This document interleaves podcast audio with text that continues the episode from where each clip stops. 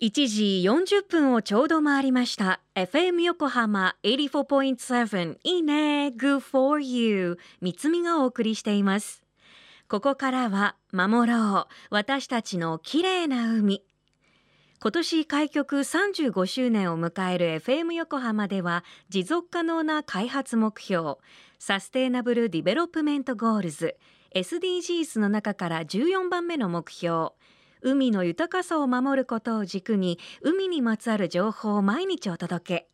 今週は国立研究開発法人海洋研究開発機構通称ジャムステックの主任研究員宮山徹さんのインタビューをオンエアします。初日の今日は宮山さんが手掛ける今注目の海洋予測解説サイト黒潮親潮ウォッチについて。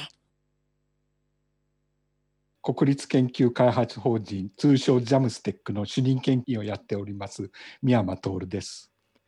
天気予報では大気の温度を予測してお天気キャスターが伝えていると思いますけれども実は海でも私たちジャムステックは20年前ぐらいから海の温度や流れの予測ということを行っています。でその情報についてはホームページでずっと載せておりましてそれは知る人ぞ知るという感じであまり知られてませんでしたしあと見方がよくわからないというものだったと思うんですけれどもそれじゃああまりももったいないということで天気予報をお天気キャスターが伝えているようにあまり難しい言葉を使わない感じで今日本付近の海流がどうなっていてもし異常な現象が起こっていたらそれがこれからどうなろうとしているかということの解説を5年ぐらい前から始めました。それが黒潮や潮ウォッチです。でそのことによってたくさんの人が見てくれるようになって今では釣りをやってる人とか漁業者さんなどその海洋産業に携わっている人から前よりも多く見てもらうようになりました。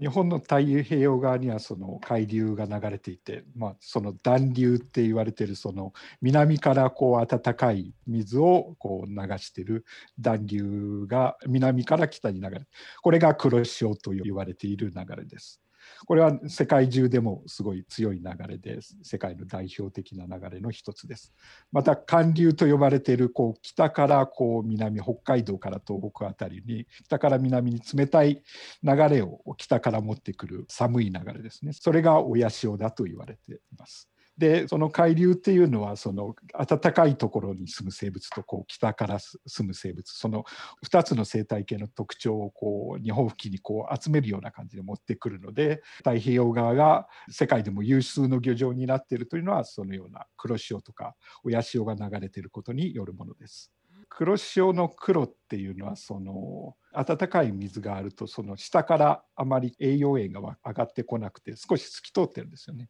それでこう上から見るとこう透き通ってこうなんかこうその深淵を除くようなこう黒い色に見えるということで黒潮ですね。で割と透き通った流れです。逆に親潮っていうのはもっと生物がたくさん湧いててその魚の餌となるプランクトンとかがたくさん湧いてくるので魚を育てる親みたいなものなので親潮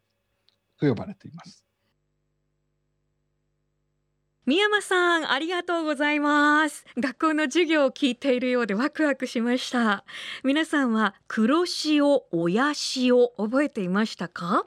日本の近海には4つ海流があります。南から来る暖流で太平洋側に流れているのが黒潮もしくは日本海流と呼び日本海側を流れる暖流を対馬海流。北から太平洋側を流れる寒流を親潮千島海流と呼び日本海側に流れているのはリマン海流なんですね。宮山さんが手掛けている黒潮親潮ウォッチのサイトを覗いてみてください。後ほどいいねサイトにもリンクを貼っておきます。今日のインタビューは FM 横浜の特設サイト海を守ろうから聞けます FM 横浜では海岸に流れ着いたゴミなどを回収し海をきれいにしていくために県内の湘南ビーチ FM、レディオ湘南、FM 湘南ナパサ、FM 小田原のコミュニティ FM 各局とその他県内のさまざまなメディア、団体のご協力を得ながらやっていきます。これらのメディアは神奈川守ろう私たちのきれいな海実行委員会として日本財団の海と日本プロジェクトの推進パートナーとして活動。さらに Change for the Blue の一環で今週末9月12日土曜日には片瀬東浜海岸を中心にクリーンアップを行います。参加は無料。ご希望の方は午後2時半から受付開始です。片瀬東浜海岸に直接お越しください。そして翌日9月13日日曜日午後3時からは NPO 法人海さくら主催の秋の海ごみゼロウィークアイドルごみ拾いも行われます。こちらは事前申し込み制。2日間ともにホズミンのリポートもあります。詳しくは海を守ろう。インフォメーションをご覧ください。FM 横浜守ろう。私たちの綺麗な海。Change for the Blue 明日もこの時間に。